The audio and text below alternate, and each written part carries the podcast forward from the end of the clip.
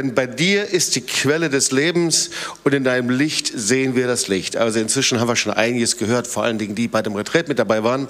Ähm, und ähm, so die Hauptbetonung, die wir gesehen haben und die wir hier auch im Wort Gottes sehen, ist natürlich bei ihm zu sein. Und ähm, ich möchte auch noch mal die Verse vorlesen vor und hinterher. Stefan hat ein paar coole Dinge zu gesagt, die ich gleich noch mal wiederholen werde. Aber damit man den Gesamtzusammenhang sieht, ab Vers 8, wie köstlich ist deine Güte, Gott, dass Menschenkinder unter dem Schatten deiner Flügel Zuflucht haben. Sie werden satt von den reichen Gütern deines Hauses und du tränkst sie mit Wonne wie mit einem Strom. Denn bei dir ist die Quelle des Lebens und in deinem Licht sehen wir das Licht. Und dann Vers 11, bereite deine Güte über die, die dich kennen und deine Gerechtigkeit über die Frommen. Ja, und was wir gelernt haben, es geht um die Güte, Barmherzigkeit, es geht um die Fülle Gottes. Wir finden Zuflucht an dem Schatten seiner Flügel. Wo passiert das? Natürlich zuallererst im Gebet, wenn wir Gott suchen zum Hinkommen. Und dann die Verheißungen sind gewaltig. Wir werden satt und überfließend gefüllt. Und dann mit diesem Strom Gottes, Stefan wies darauf hin, diesen Strom Edens, den Strom des Paradieses, der gefüllt ist mit seiner Herrlichkeit, mit all dem, was wir brauchen und dann wieder weiter, dass der Herr sagt, und diese Bitte bereite deine Güte über die dich kennen. Die Güte, das ist seine Gnade, sein Erbarmen breitet sich aus über uns und über die, die ihn kennen. Und deine Gerechtigkeit über die, die einfach bei dir sind. Gottes Verheißungen sind gewaltig. Und ich musste darüber nachdenken. Wir haben so viele Verheißungen von ihm, dass Freude und Friede und Gerechtigkeit in seinem Reich. Und das ist das, was der Herr für dich und für mich im nächsten Jahr hat. Das ist, ist fest gemeißelt im Wort Gottes. Und es gibt nur einen, der das verhindern will. Und er möchte das verhindern und wird alles tun, dass es ähm, so nicht ist. Und das ist der Teufel. Aber ich habe eine gute Botschaft für dich. Die Finsternis ist besiegt am Kreuz von Golgatha. Der Teufel ist besiegt und die Verheißungen stehen fest. Lass dir das nicht rauben, was der Herr für dich vorbereitet hat und was der Herr für uns hat. Also die Betonung war und ist sehr stark auf Suchen. Wir müssen ihn suchen im Gebet. Wir, der Herr will einen Geist, haben wir gestern einen herrlichen Gottesdienst gehabt, des Betens und des Flehens erwecken. Und des Flehens, das ist, wo wir seine Last tragen und in uns haben. Und wenn wir die Not und den Schmerz Gottes empfinden über Verlorenheit, dann setzt er einfach diesen Geist des Betens, des Flehens frei. Und ich glaube, viele haben äh, an diesem Wochenende eine Gebetserweckung erlebt. Und gleichzeitig ist es aber auch etwas, was der Herr heute schon gegeben hat. Das eine ist, wo wir uns ausstrecken, da wo wir ihn suchen, da wo die Perspektive ist, da will Gott mehr geben, mehr von seiner Fülle. Da wo er sagt, hey, sei nicht zufrieden mit dem, was du schon empfangen hast. Da gibt es viel, viel mehr. Äh, er sammelt den Ozean in seiner hohlen Hand und alles, was er vorbereitet hat, das ist für dich. Und gleichzeitig gleichzeitig wollen wir uns diese Quelle auch noch mal anschauen, diesen Strom. Ja, wie können wir aus dieser Quelle schöpfen? Wie können wir aus dieser Quelle weitergeben? Wie können wir empfangen, jeden Tag neu empfangen? Diese Quelle oder ähm, Brunnen oder Fontäne heißt das oder Flussstrom, das kannst du alles einsetzen. Dieser Fluss Gottes, der gefüllt ist mit den Reichtümern und der Herrlichkeit Gottes. Ich will dir mal zwei Worte lesen. Ähm, so, Jesus sagt folgendes, Johannes 4, Vers 14. Wer aber von dem Wasser trinkt, das ich ihm gebe, den wird in Ewigkeit nicht dürsten. Also da ist nicht etwas, was in Zukunft ist, sondern was der Herr hier und heute macht, sondern das Wasser, das ich ihm geben werde, das wird in ihm eine Quelle des Wassers werden, das in das ewige Leben quillt. So, Jesus das Wasser des Lebens. Jesus gibt Ströme lebendigen Wassers. Und er sagt, ich will dem Durstigen geben von der Quelle des lebendigen Wassers umsonst. Offenbarung 21, Vers 6. Und er sprach zu mir, es ist geschehen. Ich bin das A und das O, der Anfang und das Ende. Ich will dem Durstigen geben von der Quelle des lebendigen Wassers umsonst. Und ihr Lieben, die Quelle steht genauso für den Heiligen Geist. Und das begeistert mich. Die Quelle steht für den Strom des Heiligen Geistes, der nicht aufhört zu versiegen. Die Quelle steht für die Herrlichkeit Gottes. Und die Quelle steht für das, was der Herr uns heute und nicht in Zukunft geben will. Es steht für das, was der Herr heute vorbereitet hat. Ich habe einen sehr schönen Satz gelesen, und zwar da steht folgendes. Gott hat einen tausendjährigen Kalender, auf dem nur ein Tag markiert ist, und dieser Tag ist heute. Auf Gottes Kalender ist nur ein Tag markiert. Das ist nicht der Tag der Vergangenheit, das ist nicht der Tag, der irgendwann mal kommen wird, das ist nicht der Tag, an dem wir uns bemühen müssen, sondern heute ist der Tag des Herrn. Heute ist der Tag, in dem der Herr dir begegnet. Heute ist der Tag, in dem die Kraft des Heiligen Geistes dich salbt und erneuert. Heute ist der Tag, an dem der Heilige Geist einfach von dieser Quelle zeigt und mitteilt. Heute ist der Tag. Und der Herr sagt Folgendes, als ich mich vorbereitet habe und über dieses Wochenende nachgedacht habe und gesagt, Herr, was möchtest du sagen? da hörte ich, ich, dass der Herr sagt, ich bin nicht schwer zu finden. Wenn du mich suchst, dann bin ich da. Du musst dich nicht anstrengen. Ja, du sollst alles tun, investieren, du sollst eine Zeit haben, aber der Herr sagt, ich bin nicht schwer zu finden, ich bin da. Dann lass uns mal Lukas 11, Vers 1 bis 13 anschauen. Da lehrt der Herr über das Gebet. Und so, die ersten vier Verse sehen wir, wie Jesus an einem Ort ist und betet. Da kommen die Jünger zu Jesus und sagen, Herr, lehre uns beten. Und wir wissen, so er lehrte sie das Vaterunser.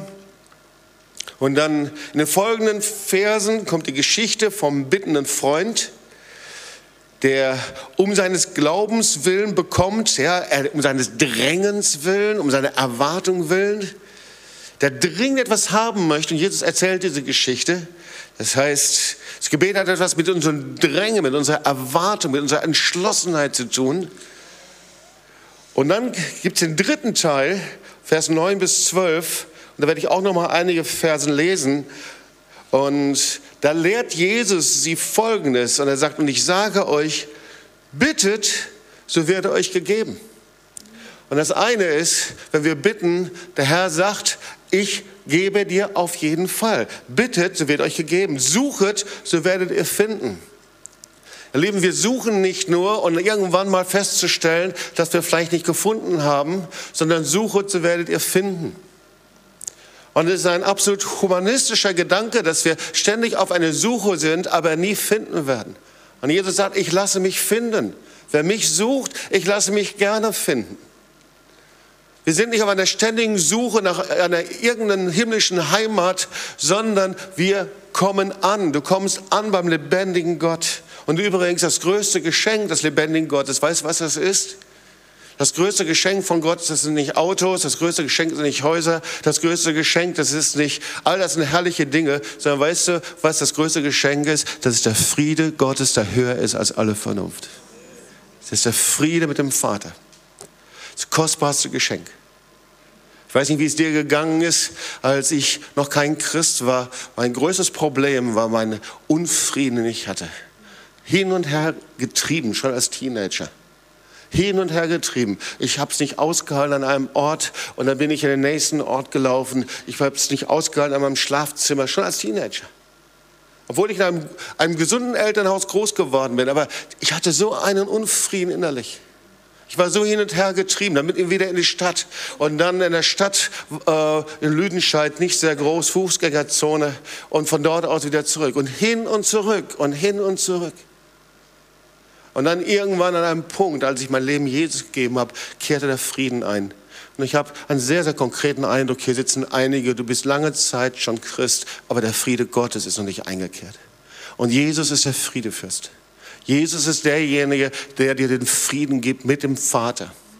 Und dieser Friede ist das Kennzeichen, dass du erlöst und gerettet bist.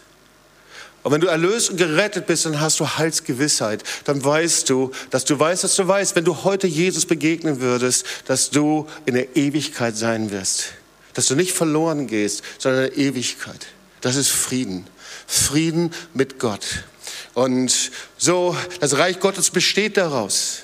Und der Herr sagt, ähm, bittet, so wird euch gegeben. Heute, wenn du heute bittest, werde ich dir geben. Wenn du heute suchst, wenn du heute klopfst, wird dir aufgetan. Das ist nicht das Los deines Lebens, dass du die nächsten fünf Jahre an die Tür Gottes klopfst und denkst, niemand macht auf. Es ist doch nicht wahr. Sondern Gott sagt, hey, wenn du klopfst, nur ganz leicht, wenn ich nur ein Kratzen höre, wenn ich nur ein ganz leichtes Klopfen höre, dann springe ich zur Tür und mache die Tür weit auf. Und dann, wenn wir das mal weiterlesen, denn wer da bittet, der empfängt, wer da sucht, der findet, wer da anklopft, der wird aufgetan. Und dann, wo bittet unter euch ein Sohn den Vater um einen Fisch? Oh, ich mag diese Verse so sehr. Der gibt ihm statt des Fisches eine Schlange. Oder gibt ihm, wenn er um ein Ei bittet, einen Skorpion. Und was er damit meint, ist, wo ist ein Vater, wenn ein Kind zum hinkommt, der ihm einfach äh, Giftiges gibt oder, oder etwas, was das Kind krank macht oder was dem Kind schadet. Das kann nur ein kranker Vater, aber ein wirklicher Vater, der sein Kind liebt, der gibt das, was dem Kind gut tut, was dem Kind dient.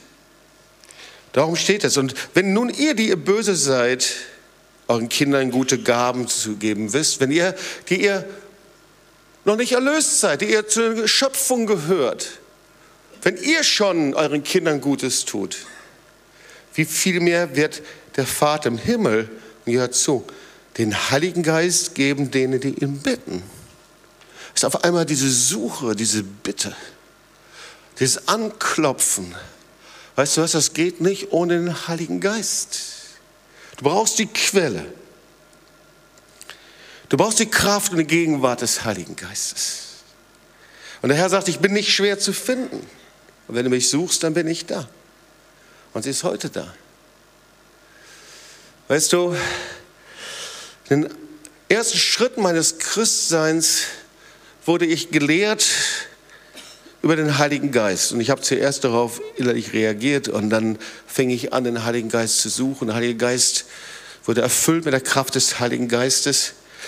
Und ich bin so dankbar, dass Freunde und Geschwister mich gelehrt haben, den Heiligen Geist in einer sehr natürlichen Art und Weise zu begegnen.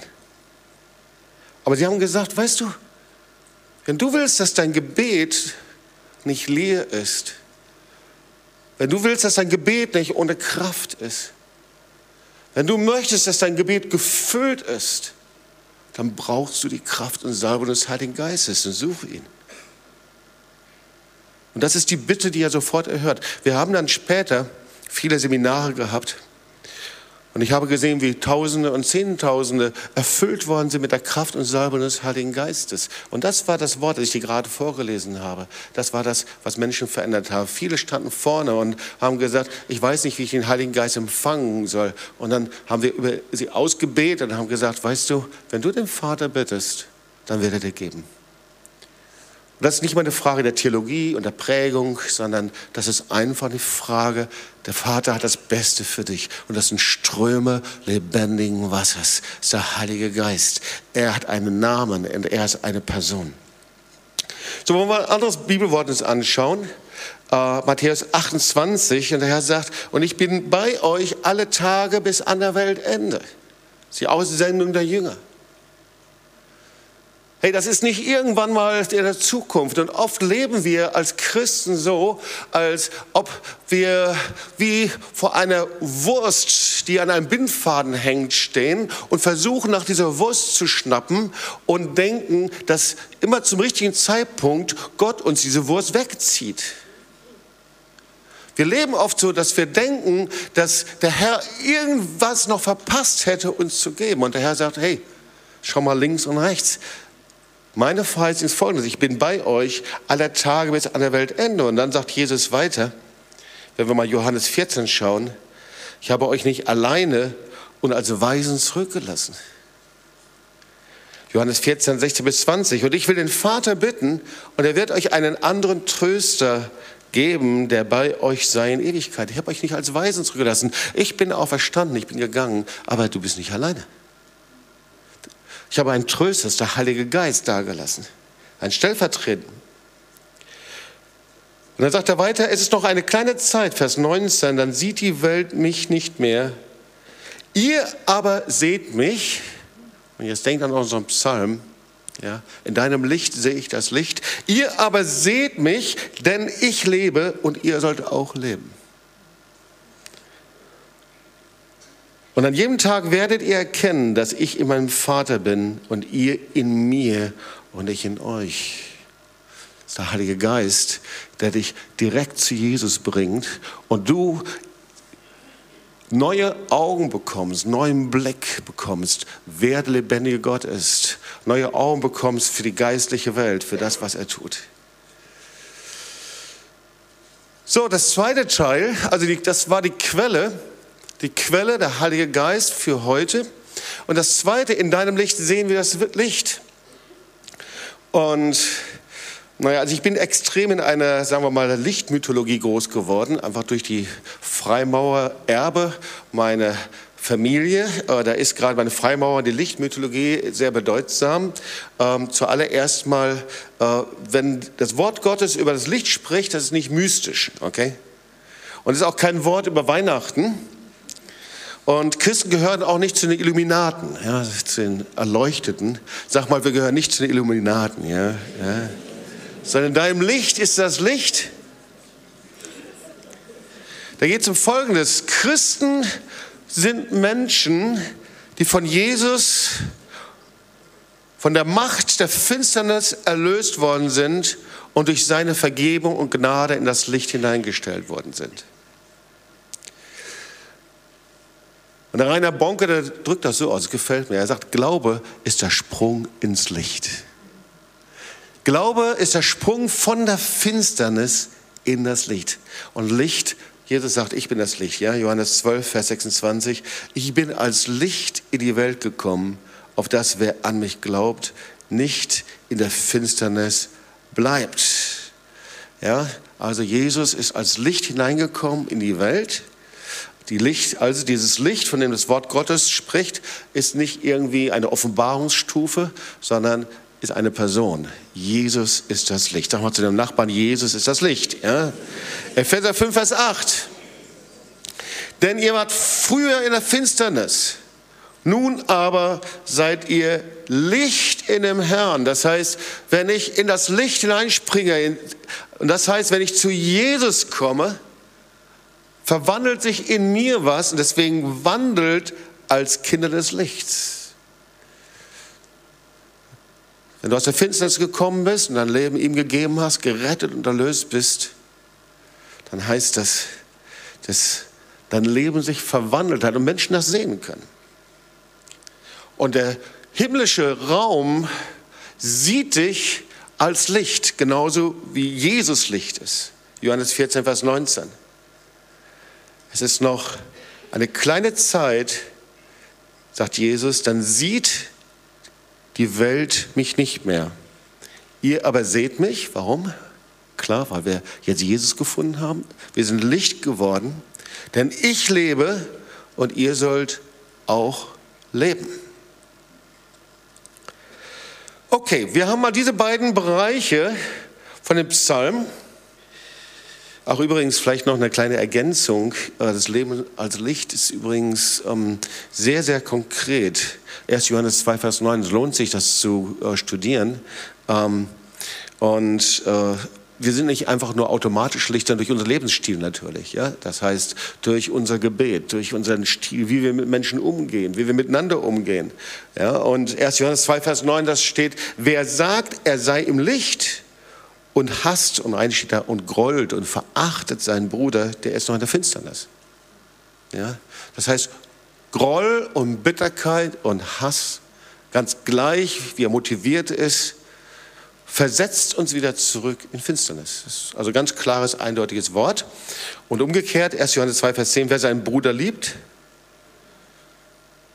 also Bruder, da geht es natürlich immer um Geschwister in der Gemeinde, ist klar, der bleibt im Licht und durch ihn kommt niemand zu Fall. Das ist so interessant, oder? Das heißt, auch durch äh, Christen können andere Christen zu Fall kommen. Ja?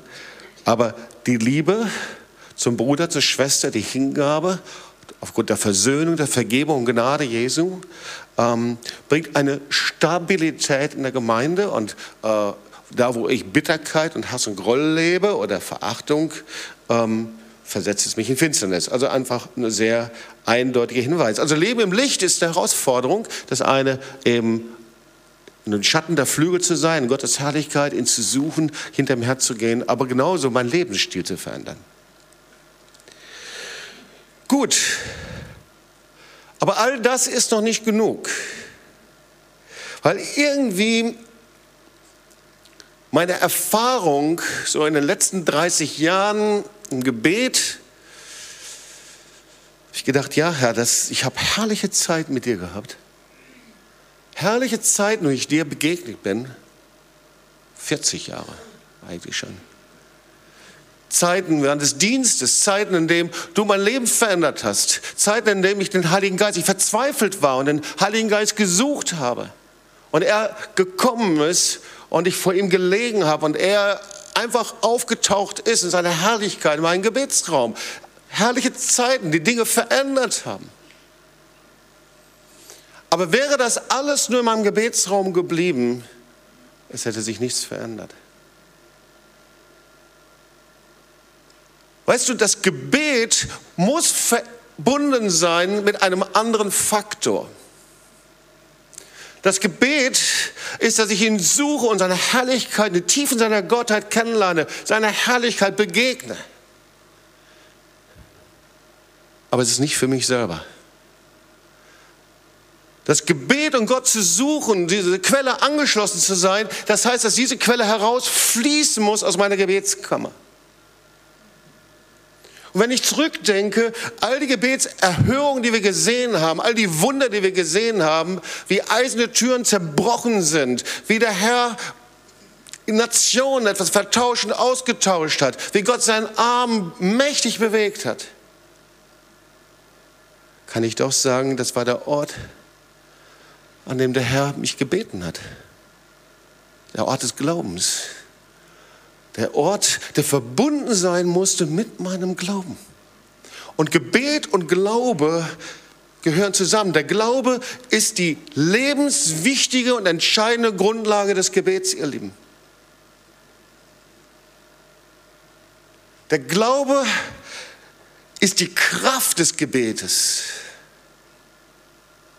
Der Glaube ist die Stromleitung und das Gebet schaltet den Strom Gottes ein.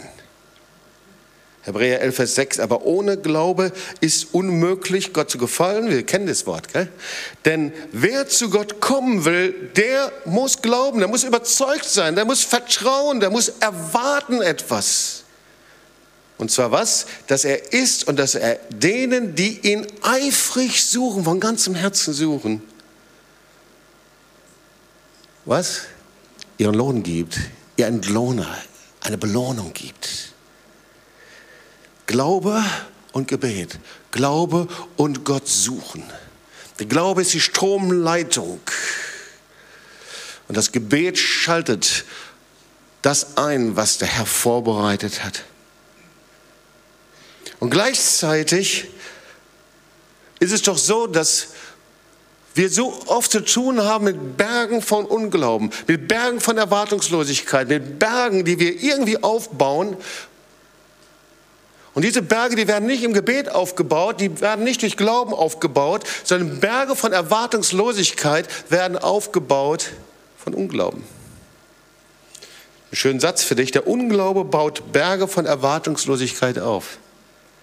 Das Gebet des Glaubens vermag die Berge zu entfernen. Der Unglaube baut Berge von Erwartungslosigkeit auf. Das Gebet des Glaubens vermag die Berge zu entfernen. Ohne Glaube ist es unmöglich, zu Gott zu kommen und es ihm gefällt. Und deswegen, der Teufel weiß das ganz genau, was für eine Kraft, was für eine Power, eine Salbung hinter der Macht des Gebetes ist. Und deswegen versucht er mit allen Mitteln dich vom Gebet abzuhalten, weil er weiß, dass er nur durch das Gebet von Vollmacht aufgehalten werden kann.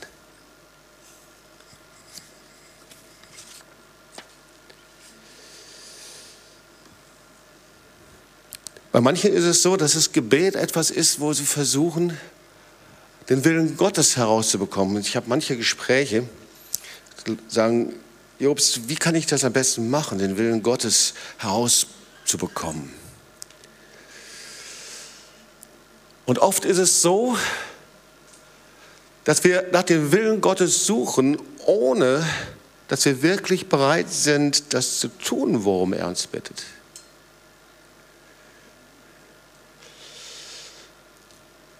Und es wird überhaupt nichts bringen, wenn du den Willen Gottes suchst oder wenn du versuchst, dass dein Denken verändert wird, wenn du dein Leben hinlegst als lebendiges Opfer, wenn du dich mühst und alles Mögliche versuchst.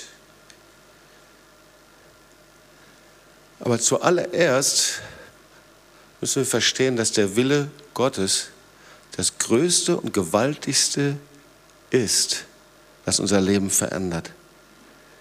Ich möchte dir noch mal einen Satz weitergeben hier.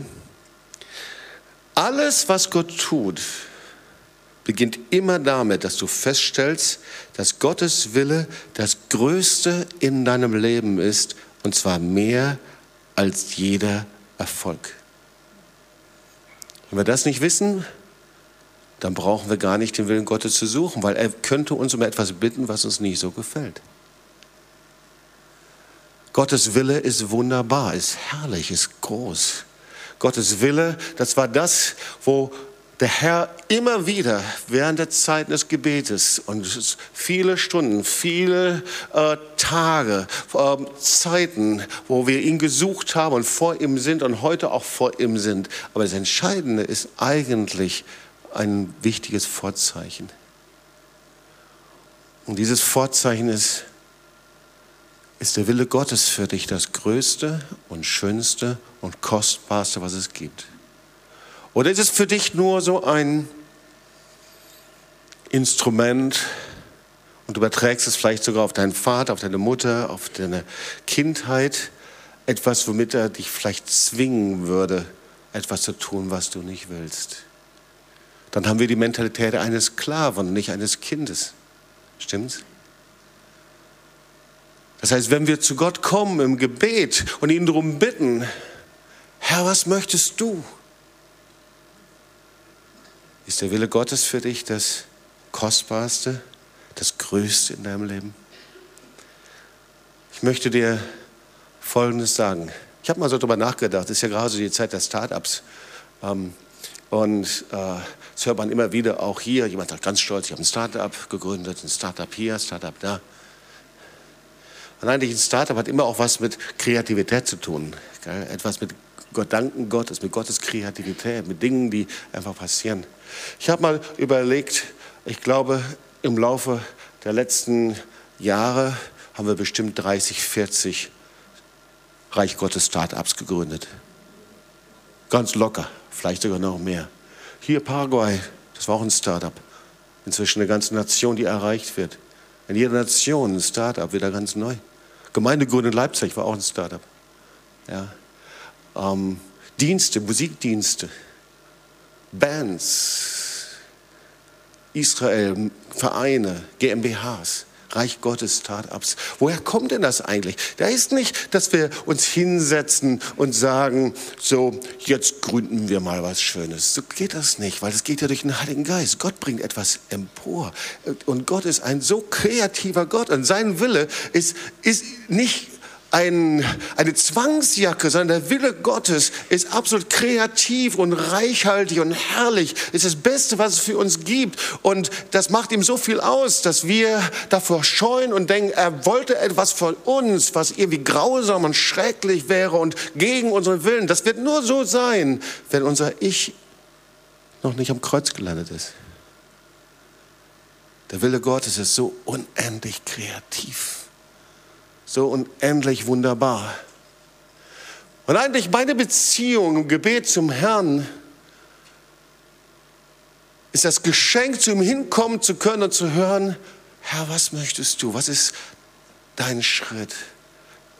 Zu ihm hinkommen zu können als Kind, der einen Vater hat. Und das Entscheidende ist der Erwartung, dass das, was er hat, das Kostbarste und Größte ist. Also, ihr Lieben, ihr seht, Gebet und Glauben gehören zusammen, aber die gehören noch mit einem weiteren Element zusammen, nämlich mit der Bereitschaft, einfach das zu tun, worum der Herr uns bittet.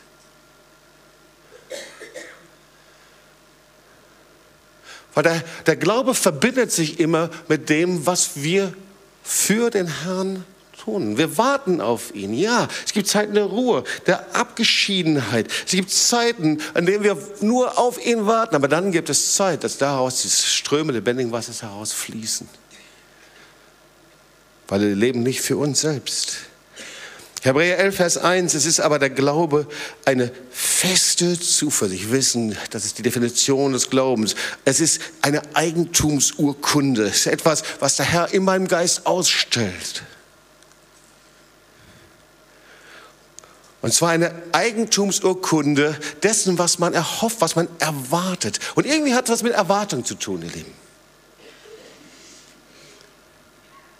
Ja, du gehst hin, jetzt sind wir wieder beim Auto oder bei der Wohnung oder irgendetwas und du willst das kaufen und du unterschreibst eine Eigentumsurkunde und die Wohnung ist noch nicht fertig, das, ha das Haus ist noch nicht da oder das Auto, aber die Eigen es gehört schon dir. Du weißt, du siehst es, du hast es bestätigt. Du siehst es noch nicht von deinen Augen, du bist noch nicht eingezogen, du bist noch keinen Kilometer gefahren, aber es gehört dir.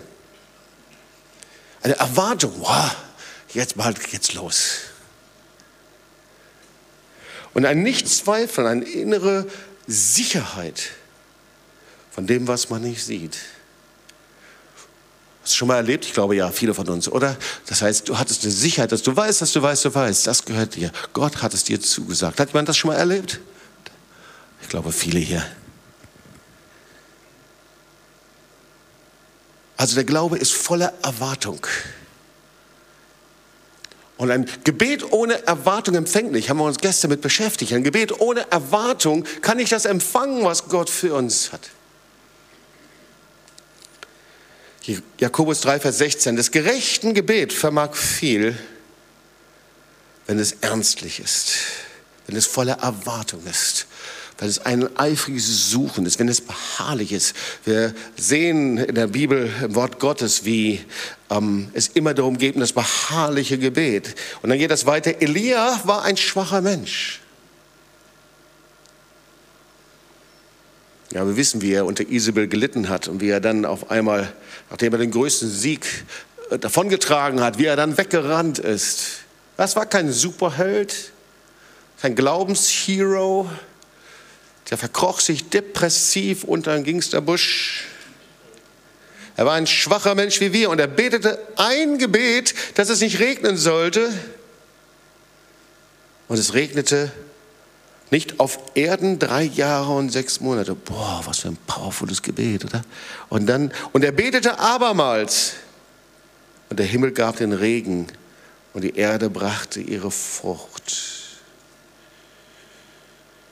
Womit hat das zu tun? Kolosser 4, Vers 2. Lasst euch durch nichts vom Gebet abbringen und vergesst dabei nicht Gott zu danken. Ähm, oder die Hoffnung für alle, oder sagen wir mal von Luther, seid standhaft, beharrlich.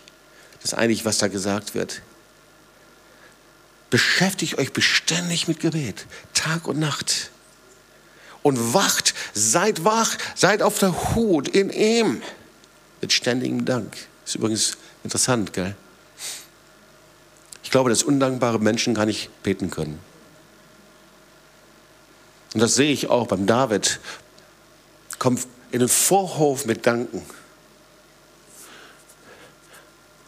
Und ich bin so froh für die zehn Leute, die nach vorne gekommen sind, weil ihr werdet echt empfangen. Aber es tut mir so leid um euch alle anderen, die ihr so coole Sachen erlebt habt und nicht nach vorne gekommen seid. Aber wir geben euch nochmal eine Gelegenheit, okay? Ja, weil wir kommen Vorhof mit Danken, wir kommen nur mit Danken einfach in das hinein, was Gott uns vorbereitet hat. Manchmal so privat kommen Leute zu mir und sagen, Jobs, was ich alles erlebt habe in diesem Jahr, meine Umsätze, wie sie gestiegen sind, weiß ich alles, herrlichen Sachen. Gott ist ein guter Gott, kommt in den Vorhof mit Danken.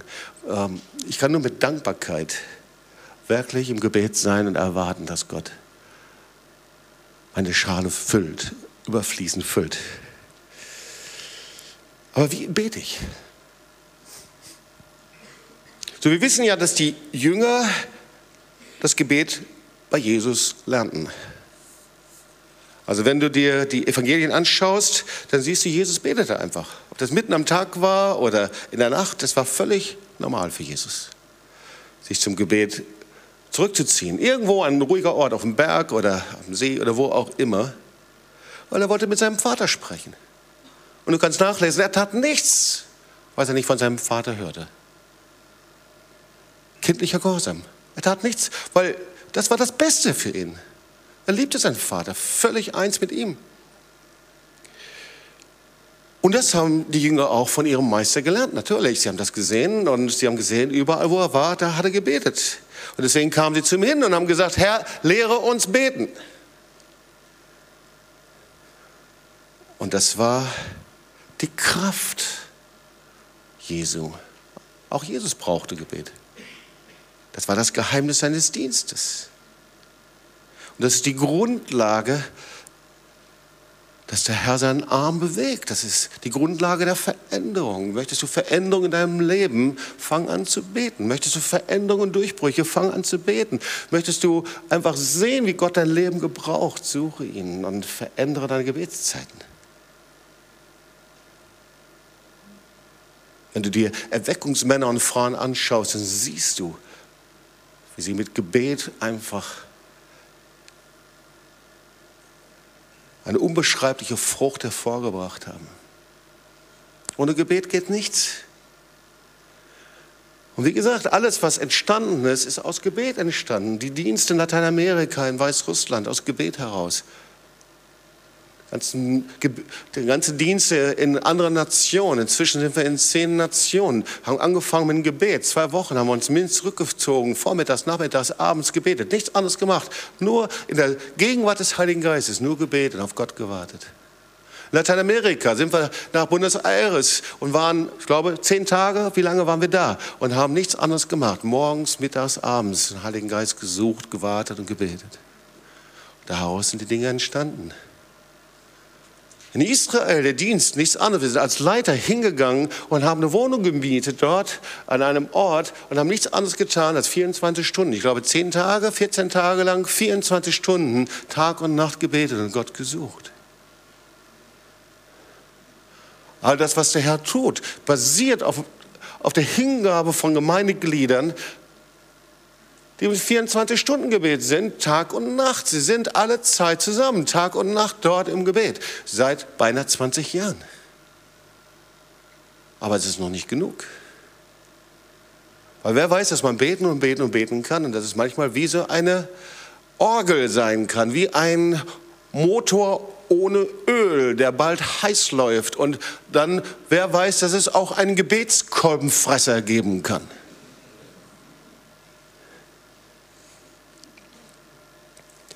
Also was kann man ändern?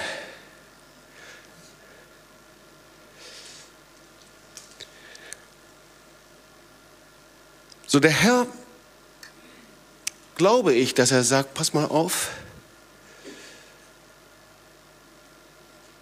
ich möchte dich noch eine Sache lehren. Ich möchte dich lehren, wie das Öl in, das, in diesen Motor eingefüllt werden kann. Ich möchte dich lernen, wie ich dich im Gebet den nächsten Schritt führen kann. Wie ich durch dein Gebet, durch deine Zeit mit dem Herrn Wunder freisetzen kann und Gebetserhörung du sehen wirst. Ich möchte noch vorher noch an was erinnern. Ähm, das sehe ich hier noch, aber das will ich doch auch noch mal sagen. Das erste, was wir von den Aposteln lernen, also ich hatte ja gesagt, ich hatte gerade den Faden ein bisschen verloren, jetzt habe ich ihn wieder aufgenommen. Äh, so die Jünger lernten von Jesus das Gebet. Dann siehst du die Apostel, das erste, was sie tun, sie treffen sich in der Oberkammer zum Gebet, warten auf den Heiligen Geist Und dann siehst du, und darauf wollte ich dich auch noch hinweisen, das erste, als dann die 3000 Leute nach Pfingsten sich bekehren und die erste Gemeinde gegründet wird, das erste, was passiert, ist, dass die Gemeinde zusammenkam zum Beten. Apostelgeschichte 2,42. Sie blieben beständig in der Lehre der Apostel und in der Gemeinschaft und im Brotbrechen und im Gebet. Beständig im Gebet. Ihr Lieben, die zentrale Säule von deinem Leben in der Gemeinde ist das Gebet. Ja, und hier sehen wir die Lehre oder die Predigt, die Gemeinschaft, das Abendmahl, Brotbrechen und Gebet. Und dann kam Furcht über alle und es geschahen viele Zeichen und Wunder. So, jetzt kommen wir zu dem Punkt. Wenn du eine Bibel dabei hast, dann schlag doch mal Apostelgeschichte 12 aus. Da sehen wir die Geschichte von Petrus im Gefängnis. Und gib mir noch ein paar Minuten, dann werden wir beten. Da sehen wir die Geschichte von Petrus im Gefängnis, Apostelgeschichte 12. Und da sehen wir in den ersten Versen, das war die Zeit, in der König Herodes die Gemeinde verfolgte und er legte Hand, um einige zu misshandeln. Ja, Jakobus wurde getötet, das war der Bruder von Johannes, und Petrus wurde ins Gefängnis geworfen. Und wir sehen weiter, und vier Abteilungen von Soldaten bewachten ihn, von vier Soldaten jedes Mal. Und Vers 5, da kannst du nachlesen, aber die Gemeinde betete ohne Aufhören für ihn zu Gott. Vers 5. Ich will mal ein paar Verse lesen. Und in jeder Nacht, als ihn Herodes vorführen lassen wollte, schlief Petrus zwischen zwei Soldaten mit zwei Ketten gefesselt und die Wachen vor der Tür bewachten das Gefängnis. Und siehe, der Engel des Herrn kam herein und Licht leuchtete auf in dem Raum. Und er stieß Petrus in die Seite und weckte ihn und sprach, steh schnell auf. Und die Ketten fielen ihm von seinen Händen. Und der Engel sprach zu ihm, gürte dich und ziehe deine Schuhe an. Und er tat es. Da sprach zu ihm, wirf deinen Mantel um und folge mir. Und er ging hinaus, folgte ihm und wusste nicht, dass das wahrhaftig geschehe durch den Engel, sondern meinte, eine Erscheinung zu sehen. Sie gingen aber durch die erste und zweite Woche und kamen zu einem eisernen Tor, das zur Stadt führte. Das tat sich von ihnen von selber auf. Und sie traten hinaus und gingen eine Gasse weiter und alsbald verließ ihn der Engel. Also, wir sehen hier, dass Petrus selber nicht so sicher war, ob das, was er da erlebt hat, real war. Ja, er ist im Gefängnis, seine, die Ketten fallen von seinem Handgelenk ab. Und dann erscheinen Engel, die führen ihn durch die Wachen hindurch, die sehen ihn an, aber sehen nichts. Die Eisentore öffnen sich für ihn. Und jetzt kommt er raus aus dem Gefängnis und denkt, was ist los? Ist das real? Er wusste schon, die Gemeinde betet für ihn. Und er wollte ganz schnell dahin und da rannte er, so stelle ich mir das vor, durch die leeren Straßen und er wollte zum Haus von Maria, das ist die Mutter von Johannes Markus. Und er konnte es kaum erwarten, dass er zu der Gebetsversammlung kam. Er konnte es kaum erwarten, den Freunden in der Gemeinde zu sagen, hey, ich habe ein Wunder erlebt. Eine, eine absolute Gebetserhörung. Und wir wissen, was passierte. Er steht vor dieser Tür und klopft an. Und während sich alle anderen Türen und Barrikaden sich öffnet haben für Petrus, steht er jetzt vor einer verschlossenen Tür, die sich nicht öffnet. Und Petrus klopft an die Tür und es ist nur eine junge Frau, sie heißt Rode und sie hat das irgendwie gehört und sie läuft hin zur Tür und sie sieht durch diesen Türschlitz hindurch, sieht Petrus erschrickt, macht die Tür nicht auf, rennt wieder zurück. Das Gebetstreffen ist im vollen Gang, einige weinen, andere proklamieren. Günther proklamiert gerade mit allen anderen, äh, Frank prophezeit gerade, Guido weiß nicht, Gudula macht Anbetung und alle rennen rum und beten und machen was weiß ich alles. Und dann kommt also, ich weiß nicht, wer da reinkommt. Rode. Wer auch immer, kommt rein und sagt, Petrus steht vor der Tür. Und alles guckt sie an Und die fangen an zu dependieren und sagen, du bist ja wahnsinnig, das geht gar nicht, du hast Engel gesehen, ist doch unmöglich. Sie lachen sie aus, du bist verrückt. Ich weiß nicht, wie lange sie debattiert haben, wie lange sie diskutiert haben. Aber Petrus klopft während der ganzen Zeit an der Tür und will endlich rein. Und das ist der Punkt, ihr Lieben. Da hatte sich jede Tür geöffnet für Petrus. Jede Barrikade, das, jedes Gefängnis hatte sich geöffnet. Mit Ausnahme der Tür in dem Haus, ausgerechnet von dem Haus, in dem die Christen gebetet haben. Das ist aber peinlich, oder? Jede Tür hat sich geöffnet. Und das zeigt uns etwas. Weißt du, Gott hat uns die Schlüssel zu seinem Reich gegeben. Er hat uns zu Wächter berufen. Er hat uns Autorität im Gebet gegeben. Wir haben die Autorität zu binden und zu lösen, die Türen im Gebet zu öffnen. Und ihr Lieben, es gibt keine Kraft und keine Macht auf dieser Erde, die dem beständigen Gebet aus dem Glauben und Kraft des Heiligen Geistes widerstehen kann. Und doch gibt es eine Tür, die uns immer wieder im Wege steht und uns davon abhält, die Wunder, Gottes zu empfangen. Die Wunder Gottes passieren schon überall, die Türen gehen schon auf. Überall sind schon die Wunder schon vorbereitet. Das Wunder steht schon vor der Tür deiner Gebetskammer, vor der Tür deiner Wohnung. Das Wunder steht schon vor der Tür. Und doch gibt es eine Tür, die uns davon abhält, das Wunder zu empfangen. Eine Tür, die uns abhält und den Herrn abhält, den Himmel zu öffnen, so wie er es möchte. Eine Tür, die uns hindert, die Gebetserhörung zu empfangen. Und das ist die Tür des Unglaubens. Weil die Gemeinde hatte einfach ein Problem. Sie haben gebetet, aber sie waren voller Unglauben. Sie hatten keine Erwartung. Keinerlei Erwartung. Und so ist das. So oft haben wir die Antworten für unser Gebet direkt vor unserer Haustür. Und wir haben sie verpasst, weil wir nicht geglaubt haben, dass Gott unsere Bitte wirklich erhört. Und Gott uns wirklich antwortet. Und irgendwie war das wohl so, die haben nicht geglaubt, dass der Petrus frei wird aus der Gefangenschaft. Ich frage mich, warum haben sie eigentlich gebetet? Ich weiß nicht, ich hatte eine Gebetszeit, so also kurz vor dem March of the Nations, da stand schon so einiges auf dem Spiel. Wenn du überlegst, 6000 Leute in Jerusalem, mehrere tausend aus den Nationen sind angereist, Konferenz, dann natürlich auch die ganze finanzielle Verantwortung. Und dann wie so ein, ein drohendes, weiß gar nicht, ja, etwas drohendes, die Botschaftsverlegung, worüber wir uns ja alle gefreut haben und was ja ein Wunder war. Aber diese Botschaftsverlegung, wenn die jetzt am 15. gewesen wäre, dann wären alle Türen zu gewesen, hätte nichts mehr funktioniert. Und dann waren diese Krisen im Gaza-Konflikt und dann äh, die Gespräche mit den Behörden, die auf einmal blockierten, die auf einmal gesagt haben, so geht das nicht. Und äh, auf einmal alles schien sich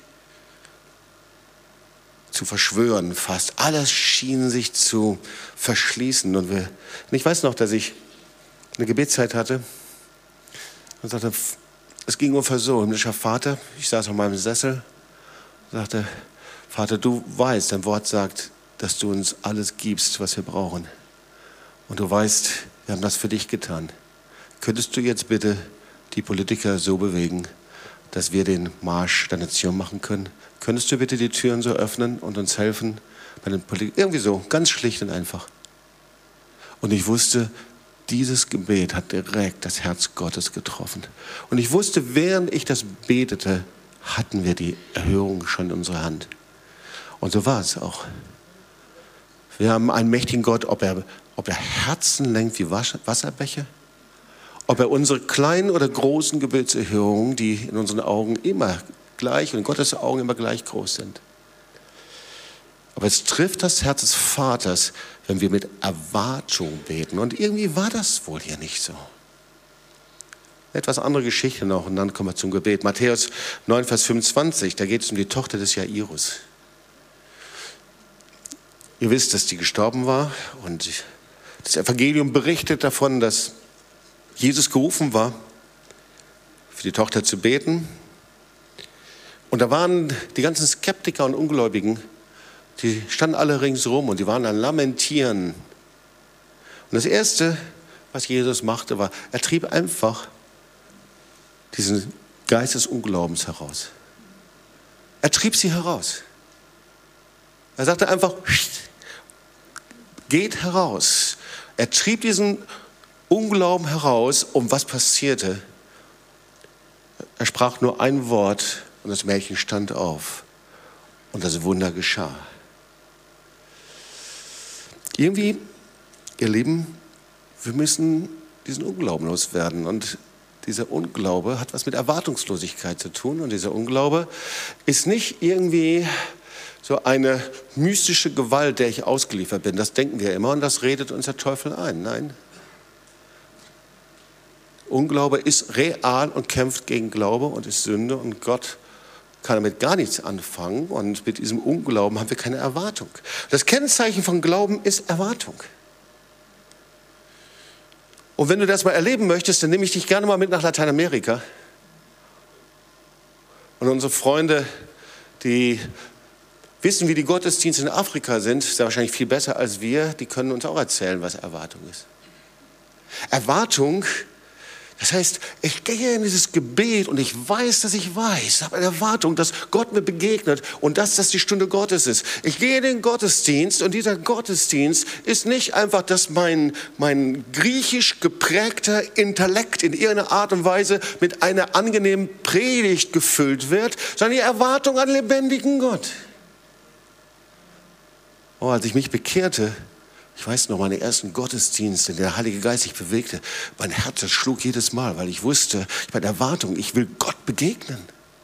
Und heute genauso. Diese Erwartung, hast du das, wenn du so zum Herrn gehst? Diese Erwartung, komm mal mit nach Lateinamerika. Okay, war gerade in Bogota, habe gepredigt dort, 7000 Leute, ein Aufruf. Ich habe eigentlich über Israel gepredigt. Und dann kam noch die Pastorin und sagte, Jobst, da ist so eine Not. Der Herr möchte mit den Ehen heilen. Könntest du einen Aufruf machen? Ich habe gesagt, okay, mache ich. Mach einen Aufruf. Ich glaube, 2000 Leute kamen allein nach vorne. Riesen, rannten nach vorne. Erwartung ist die Einstellung, dass ich das Wunder ergreifen will. Erwartung setzt die Atmosphäre des Himmels frei. Erwartung, das ist die Einstellung, dass ich übernatürlich etwas ergreifen werde. Und da, wo der Herr eine Erwartung sieht, diesen Glauben sieht, da öffnet er den Himmel und kommt mit seiner Herrlichkeit. Weißt du, wenn der Herr dieses Verlangen sieht, dann ist er wie von einem Magnet angezogen. Und dieses Verlangen zur Quelle zu kommen, diese Erwartung, in das Licht aus der Finsternis hineinzuspringen, ihn zu sehen, wie er ist. Weißt du, wenn er dieses Gebet sieht, wenn Menschen verzweifelt sind, hungrig sind nach Gott, dann kommt er mit seiner Kraft und Herrlichkeit in einer einzigartigen Weise. Dieses Gebet, das zieht Gottes Herrlichkeit an. Eine unserer ersten Aktionen, das war die Gebetsexpedition im Jahr 93, 1993, stimmt das? Ja, schon oft davon gesprochen, vielleicht weil es unsere erste Aktion war und der erste Gebetswanderung verbinden nach Moskau, 2000 Kilometer, war spektakulär, muss man wirklich sagen. Ja, es sind sechs Gemeinden entstanden, Hunderte sich bekehrt, vielleicht sogar Tausend, ich weiß nicht genau. In einer Zeit einfach durchgelaufen, Polen und Weißrussland, erste Versöhnungsgottesdienste, Zeiten von Versöhnung gehabt.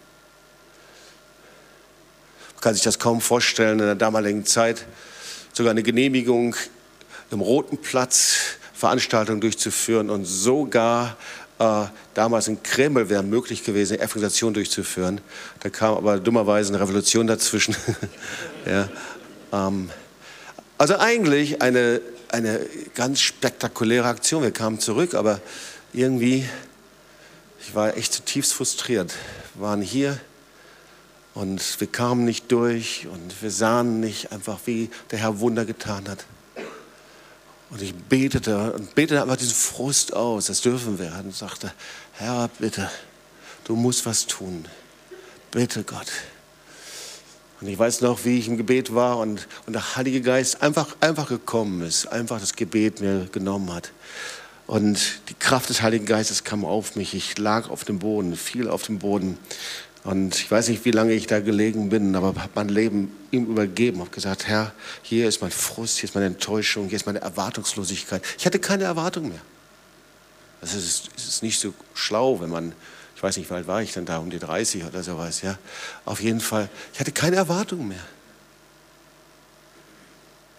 Aber Gott ist ein Gott der Erwartungen. Und wenn der Feind uns berauben will, dann unsere Erwartung an ihn. Erwartung für das, was er tun möchte. Erwartung für deine Zukunft. Erwartung für deine Gemeinde. Erwartung für deinen Dienst. Erwartung für deine Gesundheit. Erwartung für das, was Gott tun möchte. Wir können es nicht tun, aber eine Erwartung an Gott, der es durch dich tut. da kam der Heilige Geist.